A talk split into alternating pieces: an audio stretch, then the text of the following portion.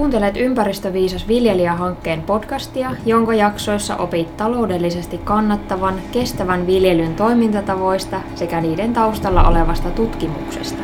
Tervetuloa mukaan!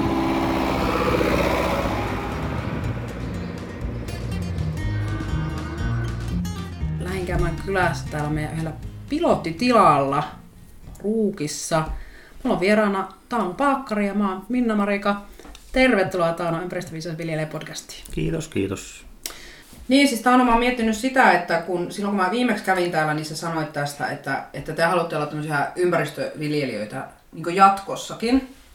Niin sitten kun teillä on täällä kuitenkin, että te asutte semmoisella alueella, että teillä niin iso osa teidän viljeltävästä maasta on turvemaita. Ja eloperäisiä maita yleensäkin. Niin miten mm. se yhdistelmä, turvemaat ja eloperäiset maat ja sitten ympäristövastuullisuus, niin miten se onnistuu?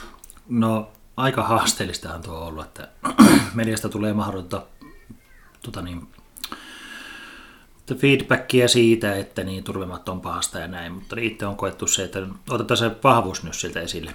Että silloin kun on oikein kuiva kesä, niin turvemassa kumminkin on sitä kosteutta, mikä saa esimerkiksi nurmen kasvamaan merkittävästi paremmin kuin tuo, tuo kuiva kivennäismaa. Ja teillä on myös kokeiltu tässä vuosien varrella erilaisia ommia, että miten, se, miten ne maat saisi niin parhaiten tuottamaan ja toimimaan, niin kerro niistä, mitä teillä on tehty? No meillä on pitkälti nuo salaoitetut lohkot, ne on säätökastelun piirissä. Meillä menee tuo ohtua oja tuossa ja se katsotaan vesistöksi ja se edesauttaa sitten sitä, että me pystytään säätökastelua hyödyntämään näillä lohkoilla. Ja sitten noita raivioita, mitä on tehty, niin sinne ollaan sitten suunniteltu tämmöistä vesisuojelu- erityisympäristösitoumusta ely kanssa, missä meillä on tarkoitus tuota pohjaveden pintaa pikkusen nostaa noissa ojastoissa ja tehdään niin sanottuja tämmöisiä kostekoaltaita, mihin saadaan sitten siepattua ne ravinteet, mitä sinne peltoon laitetaan. Ja siis mikä hyöty on niistä kosteikoaltaista nimenomaan, jos puhutaan ensin niistä, kun se on tämmöinen tuore, mm, tuore juttu. On siinä toki, että siinä on se ympäristöllinen aspekti aika suuri, mutta myös sitten se, että niin haetaan vähän niin itsellekin sitä pilottitilana, että se voisi tuo avooja kastelu olla lähes sama kuin sitten näillä säätökastelulohkoillakin, jotka toimii salaojien puitteissa. Siis periaate on sama, että niin avooja tai salaoja. Joo, no salaojalla saadaan sitten näitä muita taloudellisia hyötyjä, että ei tarvitse ojia kiertää ja näin. Mutta sitten kun me halutaan pidättää se vesi myös noilla turvelohkoilla, että saadaan sieltä, sinnekin sitä niin sanottua kastelumahdollisuutta tai semmoista vähän niin kuin, että se koko pinta-ala olisi semmoinen pohjalta kasteltava. Että sitä ojaston vedenpohjaa nostetaan ja sitten se juuristo saa helpommin sen veden hyötykäyttöön kuin että se olisi koko ajan kuivana se ojasto. Mutta et kuitenkaan sitä vedenpintaa ei nosteta niin korkealle, että olisi varsinaisesta kosteikkoviljelystä. Ei, ei tämä ei, tätä ei saa tosiaan sekoittaa siihen kosteikkoviljelyyn, josta on nyt ollut paljon puhetta myös, että se nostaa noin 30 senttiin pinnasta, että nämä vettyy ihan täysin sitten nämä lohkot ja se on hyvinkin haasteellista sitten se viljely. Eli tällä pyritään vain tuomaan sitä, että kuivina kesinä siellä olisi se vesipankki myös noilla turvelohkoilla, että se juuristo ei tarvitse mennä niin hirveän syvälle hakemaan sitä vettä. Ja se kasvimassa saa sitten hyödyntyä sen veden helpommin ja se kasvi pääsee sitä kasvamaan paljon paremmin. Ei tarvitse sitä juuristoa tehdä niin paljon. Niin, vaikuttaako se sitten myös siihen, niin kuin siihen maan rakenteeseen? Toki siis sit, tota, se, että se juurimassa saadaan pidettyä siellä pinnassa, niin se tuo pel- peltoon kantavuutta pikkusen enemmän. Niitä turvemailla on ollut aina kautta aikaa se haaste, että niin pitää olla paljon paripyöriä ja pieni pintapaine ja kaikki tällaiset, niin me ollaan pyritty lähtemään nurmi edellä sitten nuille raiviоlohkoille, että se saadaan se pinta niin sanottu sitoutettua sillä pintajuurimassalla paremmin kuin se, että se olisi heti, heti viljalle, ja viljahan on tunnetusti semmoinen, että siinä juurimassan määrä on varsin pieni. Siis jos puhutaan vähän niin tästä ravinnekiertoasiasta, niin mitä hyötyjä tämmöisistä kaikista näistä systeemeistä on sitä, niin sitä ravinnekiertoa ajatellen? No se saadaan kierrätettyä takaisin tuonne peltoon ja sitä kautta kasveille.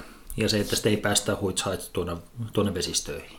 Tällainen maalikko, kun kuuntelee tätä mitään asiasta siellä niin ymmärtämättä, niin, niin, niin tulee semmoinen fiilis, että, että aika niin kuin monimutkaisia systeemejä, että A, mistä repäisette rahaa tämmöisiin systeemeihin ja sitten B, mistä se tietotaito tulee tämmöisiin systeemeihin? No raha tulee pankista ja tuota, tuota, tuota. Toki se, että se pitää olla sitten kannattava se sijoitus, mikä tuonne tehdään ja tuo raiviot, millä nämä on sitten tehty, nämä suunnitelmat, niin se on ollut tarkoituksena, että toki että me halutaan olla myös tulevaisuudessa maidon tuottajia, meillä, meillä se tota, tavoitehan on sitten kasvaa ja kehittyä myös tässä Niin, et, mukana. eikö se ole sitä taloudellista vastuuta, vastuullisuutta myöskin, että eihän mitään järkeä tehdä sellaisia investointeja, jo- joista mm. ei oikein ole niinku tietoa, että onko niistä oikeasti hyötyä. Kyllä, ja tota, meillä on ollut se itsellä sellainen intressi, että niin me ei millään lähteä tuonne maantielle polttaa sitä fossiilista polttoainetta ja pyritään pysymään tässä hyvinkin liki, likietuisesti ja tehostaa sitä tässä lähellä tätä toimintaa. Niin kyllä, teillä on tässä niin kuin ainakin, mitä, mitä olette käynyt mulle esittelemässä noita peltoja, jos on sitä säätökastelua, niin sehän on tässä ihan kävelymatkan päässä aivan No takana. tässä, no kaikki peltolohkot, mitä tässä kotona on, niin tässä on noin 160 hehtaaria 600 metrissä teillä. Niin, ja paljon teillä on kaikkiaan sitten maata No sopimusviljelyt mukaan lukien, niin sitä on päälle 200 hehtaaria. Niin. Ja tästä pinta-alasta tosiaan niin noin 50 hehtaaria on tällä hetkellä säätökastelun piirissä, joka on tota, salaojilla to- toteutettua. Ja sitten tämä erityisympäristösopimuksen myötä tämä pohjaveden nosto niin tapahtuu noin 78 hehtaarilla. Minkälainen rullion se oli lähtiä tähän? No tota, ihan sillä Satomaan Martti meihin otti yhteyttä ja sanoi, että tämmöinen, homma olisi ja meillä on Martin kanssa ollut pitkään, pitkään jo ihan täys luottamusta. Todettiin vaan Martille, että hoida homma. Ja tota, Martti on kyllä hienosti, on kyllä hienosti hoitanut sen, sen työ, että se on, Martti on meille kartoittanut näitä perinnebiotooppia ja sitten mahdollisesti uusiakin perinnebiotooppia ja on mukavasti aina yhteydessä, jos tulee jotakin uutta mieleen, niin kysyy sitten meiltä mielipidettä ja sitten me todetaan, että joo tai ei.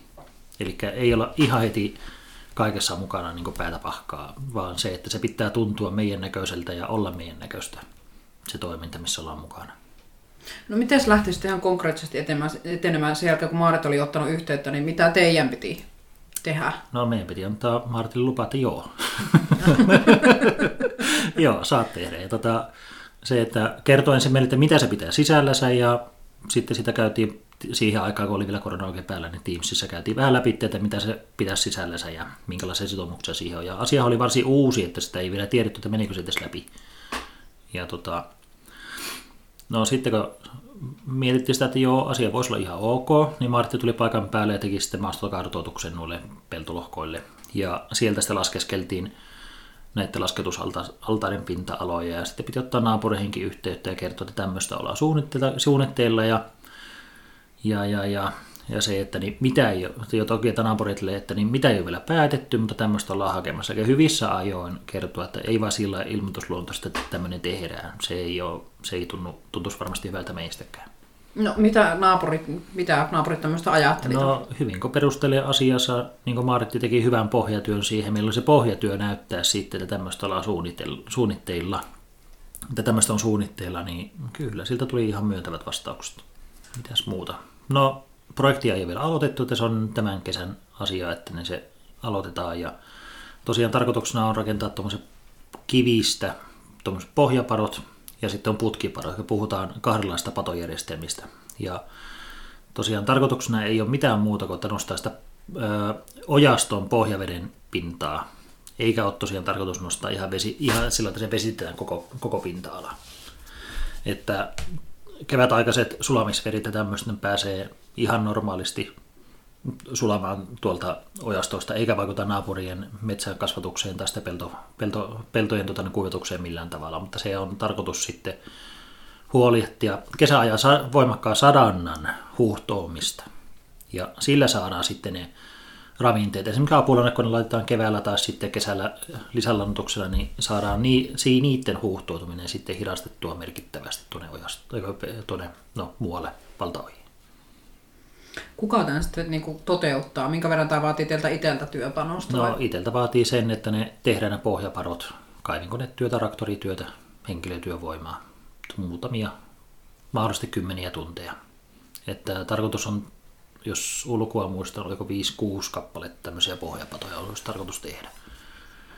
Ja semmoinen, mikä oli tota, naapurikin kanssa oli puhetta, että siinä yksikin allas, niin se on 600 metriä pitkä ja siinä on ei hyppäämällä pääse yli, että 3-4 metriä on ojaston tota, niin korkein kohta. Ja no riippuen toki siitä, kuinka korkealle sinne vesi nostetaan, mutta niin, se toimii sitten semmoista, että voidaan käyttää vaikka kastelualtaana. Ja se ravinne, mikä sinne tuo liejukuppiin tulee, niin se ravinne voitaisiin, ravinne, voi melkein puhua ravinne liuuksesta, jos se semmoistakin sanaa voi käyttää, niin se voitaisiin sitten pumpata säätökasteluojituksen kautta sitten tuonne peltoon tai ojastoon. Kuulostaa tosi niin mielenkiintoiselta. No, ja seuraava kysymys olisi ollutkin, että mitä, mitä niin kuin... No esimerkiksi, että meillä on no yksi, yksi ojasto, mikä tuossa on, niin siinä on no 44 hehtaaria lohko ja siitä noin no 20 hehtaaria voidaan käyttää yhteen kastelualtaaseen, niin 22 hehtaarin vesienvalunta niin pystytään hyödyntämään seuraavan lohkon läpi, eli se toimii.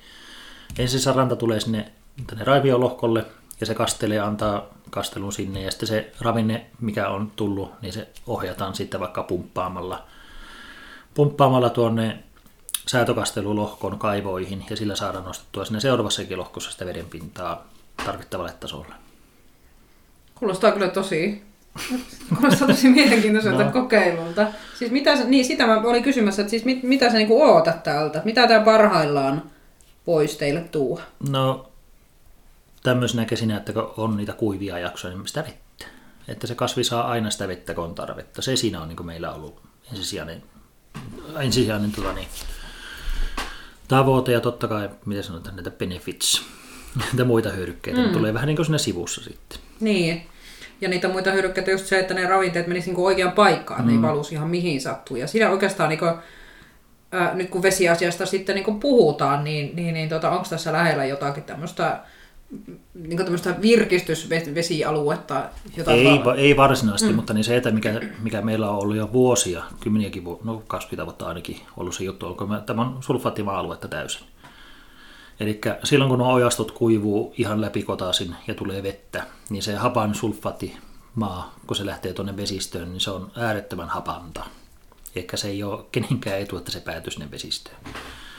Ja tällä saadaan tosiaan sitä sulfa, sulfatimaiden huuhtoamaakin merkittävästi vähennettyä.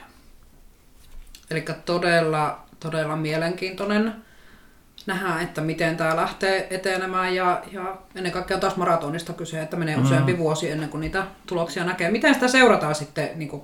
No tota, sitä seurataan silmämääräisesti ja tosiaan, että lukee ja Oulun yliopistokin on ollut kiinnostuneita tästä hankkeesta. Meillä on ennestään jo Luken kanssa tuolla Turvemaa tutkimuslohkoja ja ne on ihan, ihan toisella puolella siinä. Eikä se on aika hyvin, niin voisi sanoa, että tulee synergiaetu tästä kaikin puolin. Mutta se tosiaan, niin edellytyksenä tähän, että se saadaan tehtyä, oli se, että niin se pitää olla tukikelvoton pinta-ala, mihin tätä voi hakea. Eli siinä on toki niitä reunaehtoja on, että niin sitä ei ihan joka paikkaan pysty toteuttamaan. Ja se, että jos tämmöistä toteuttaa sitten sellaiseen paikkaan, että missä on ihan niin kuin koskematon alue, niin se kulukustannus sen kosteikkoalueen muodostamiseen, niin se oli varsin kattava, että se oli yli 11 000 euroa hehtaari, mutta tässä tapauksessa me ei, me ei pystytä sitä hyödyntämään millään tavalla, kun se on jo valmis pinta-ala, niin, niin ainoa mihin sitä pystytään hyödyntämään sitten on se hoitokulukustannus, joka oli, oli muutama sen hehtaari. Mutta sekin koskettaa vain sitä koske, kosteikkoaltaan pinta-alaa, ei koko peltopinta-alaa.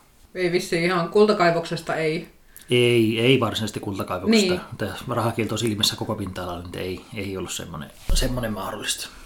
Siis ymmärränkö kuitenkin oikein, jos ajattelee tätä ympäristövastuullisuutta plus tätä taloushyötyä, että ei nyt kuitenkaan ihan niin takki, ettei olisi ottamassa tämmöisestä. Ei, kyllä se on tota, niin yksi suhe yhteen aika sitten tuo, se miten siinä tulee kustannuksia siihen, että se tehdään tuo kosteikkoalue. Niin. Tai se kosteikkoalasalue. Niin, ja kyllähän varmaan siis, tai otaksun jotenkin tässä, kun sinua kun on muutaman kerran tavannut näissä ympäristöviisasviljelijähankkeen asioiden tiimoilta, ja tässä kun sinua kuuntelen, niin tulee sellainen fiilis, että ei pelkästään niin kuin, että ympäristövastuullisuuteen, että se on tosi tärkeä juttu ja semmoinen arvopohjainen asia mm. myöskin. Ää, tai ennen kaikkea varmaan semmoinen vähän arvopohjainen juttu. Että sä aikaisemmin puhuit siitä, että te teette tämmöisiä valintoja, jotka tuntuu teistä itsestä niin hyvältä. Joo, Mut ei, ei sellaiset, mitkä tulee niin pakoomasti toteutettavaksi, niin se ei ole meidän juttu. Ei, mm. että sitä koitetaan kumminkin hakia, hakia sitä oman näköistä toimintavallia tälle toiminnalle. Siis jos et saa hirveästi rahaa jostakin, niin mikä motivoi tekemään ympäristöviisaita ratkaisuja? Se mua mietityttää. no se on se pellon kasvukunnon parantuminen. Sehän siinä on, että niin, niin kuin nämä kaksi kesäkin on osoittanut, että niin keväällä on kyllä kosteutta, mutta sitten keskellä, niin kuin viime kesänäkin heinäkuussa ne aivan törkeän kovat kuivuudet. Niin, niin tuo lohko, mikä, missä meillä on tuo säätökastelu, niin, niin siellä saatiin kuitenkin pidettyä se veden pinta suhteellisen korkealla ja saatiin sitten se rehu tästä ihan vierestä, että sitä tarvitse lähteä sitä pitkin kyliä keräämään. Mm, ja se tulee se taloudellinen hyöty sitten siitä, että pysyy. No näillä polttoainehinnoilla, että jos se saa se rehun tehtyä heti tästä vierestä, niin onhan se aika iso meritys. Todella, joo, todellakin, todellakin mm. on kyllä. Kyllä. puolitoista euroa maksaa jo talvilaatu. Mm. Ja kesälaatu, että saa nähdä mihin se nousee. Niin, se on taas yksi, yksi kustannus mm. lisää. On, että se ei ole, suoranaisesti se ei ole niin nähtävissä missään tukila, tukimaksussa tai vastaavaa, mutta se on niin se kokonaisuuden hahmottaminen siltä, että mihin ne kulut karkaa. Niin, että pitää katsoa sitä isoa Juu. aika pitkälti ja oikeasti vähän pohtia sitä. Joo, että, että ei pelkästään ympäristöhömppää, vaan se pitää nähdä sitten se hyötystä jotakin muuta kautta. Kyllä. Ja sitten kun tästä vastuullisuudesta puhutaan, niin sä sanoit on, että pitää niin naapurit esimerkiksi ottaa huomioon, niin eikö se ottaa sitten sitä sosiaalista vastuullisuutta toki, myöskin? Toki, toki. Just sen, että ei tehdä mitään salassa tai sillä, että niin, tulipa tehtyä. No sitten on naapurin kanssa välit ei se ole kenenkään etu. Näinpä. No mitä sä ootat tulevaisuudessa sitten, kun te olette vielä tässä hankkeessa mukana ja teillä on tuommoinen kehittämisen meininki, niin, niin, niin mä palaan taas tähän, että halutaan olla ympäristöviljelijöitä jatkossakin, niin, niin, niin mitä sä ajattelet tulevaisuudessa, mitä, mihin teidän tila menee ja Kyllä tässä muuta hommaa tekisi, jos semmoisen tietäisi. että ennusteita tekisi kaikkia muuta, mutta se aika pitkälti intuition mukana olla menty ja se on tuntunut meistä hyvältä, että on tehty tämmöisiä ratkaisuja. Niin, että onko se sitten ympäristö, teidän tapauksessa tämmöinen ympäristöviljely on yhdistelmä tietoa ja taitoa ennen mm-hmm. kaikkea, mm. vastuullisuutta monella eri tavalla ja sitten myös sitä no, omaa fiiliksen Myös brändäys on osa sitä. Ja brändäys on niin. osa sitä. Mm. Mm. Jutellaanpa vielä tästä, kun nostat esille tämän niin brändiasian, niin, niin tota, mä oon miettinyt paljon sitä tämmöistä niin kuin, mm, ympäristöviisaaseen viljelyyn ja ylipäätään tähän maatalouskeneen liittyvää tämmöistä niin toimialan brändiasiaa. Mm-hmm. Niin, niin kuin mitä sä ajattelet siitä toimialan brändistä, että mitä sen eteen voi tilalliset no, tehdä? Mitä sä tarkoitat toimialan brändillä? No sitä niin kuin, niin kuin maanviljelyn niin kuin toimialana brändiä. Mm-hmm. Mitä siitä ehkä luullaan, mitä siitä ajatellaan tai mitä sitä ihmiset no, ajattelee. No tällä hetkellä se on joo, hyvin sarkastisesti sanottu, että me ollaan ympäristön paskaajia, mutta ainoa tavoite meillä on vaan pitää ihmiset hengissä. niin, näin se on. Me tuotetaan ruokaa, jota ihminen tarvii joka ikinen päivä. That's it. Se on mm. ainoa tavoite. Ei me haluta olla sillä, että mikä ei ole sen edun mukaista, että me roskattaisiin tai paskattaisiin tuo ympäristö tuolta. Että ei se maakaan ei kasva mitään, että jos ne pistää kaiken, kaiken mahdollisen ja siltä, ei, saa sitten murto-osan siitä, mitä se on laittanut tuotantopanoksia. No mitä sä ajattelet siitä, että jos mä väitän tässä, että, että jokainen tila, joka brändää itsensä, vaikka nyt sitten, sitten tota ympäristövastuulliseksi tilaksi, niin se vaikuttaa samalla myös koko toimialan brändiin, niin onko se niinku ihan huuhaa ajatus? Mm, no ei, onhan tota, niin meiripuolella ja sitten lihapuolellakin on tällä hetkellä, että pyritään hiilineutraaleiksi. Ja siellä on isot laskurit ja isot talot tehnyt näitä kaikkia mahdollisia laskelmia, että päästään siihen tavoitteeseen. Tuleeko sieltä muuten jotakin, niin kuin meijeri- ja lihatalolta, niin tuleeko sieltä jotakin tämmöistä, niin kuin, että onko niillä jotakin ootoksia niin kuin, tai jotakin... No toimen, toimenpite, toimenpideodotuksia on, että niin tässä vuodenvaihteen jälkeen niin esimerkiksi valiolla lanseerataan tämmöinen vastuullisuuslisä, yksi, yksi lisää taas, eli se vähän niin kuin porkkanoita annetaan, että jos teet tämän toimenpiteen ja tuon toimenpiteen, niin saat sitten X määrän senttiä lisää maitoon. Ja, ja onko se hyvä vai huono juttu? No, se pikkusen eriarvoistaa sitä tilarakennetta esimerkiksi, että jos ei mahdollisuutta näihin, niin, niin sitten on voi voi, mutta sama on sitten peltopuolellakin. Ei sulla ole mahdollisuus ihan kaikkeen ympäristötoimenpiteisiin. Ja se on toiselta valitettavaa, mutta no voisiko että bisnes on bisnestä, että joka ajattelee pikkusen kauaskantoisemmin, niin ottaa myös nämä huomioon, että nämä saattaa toteutua tulevaisuudessa.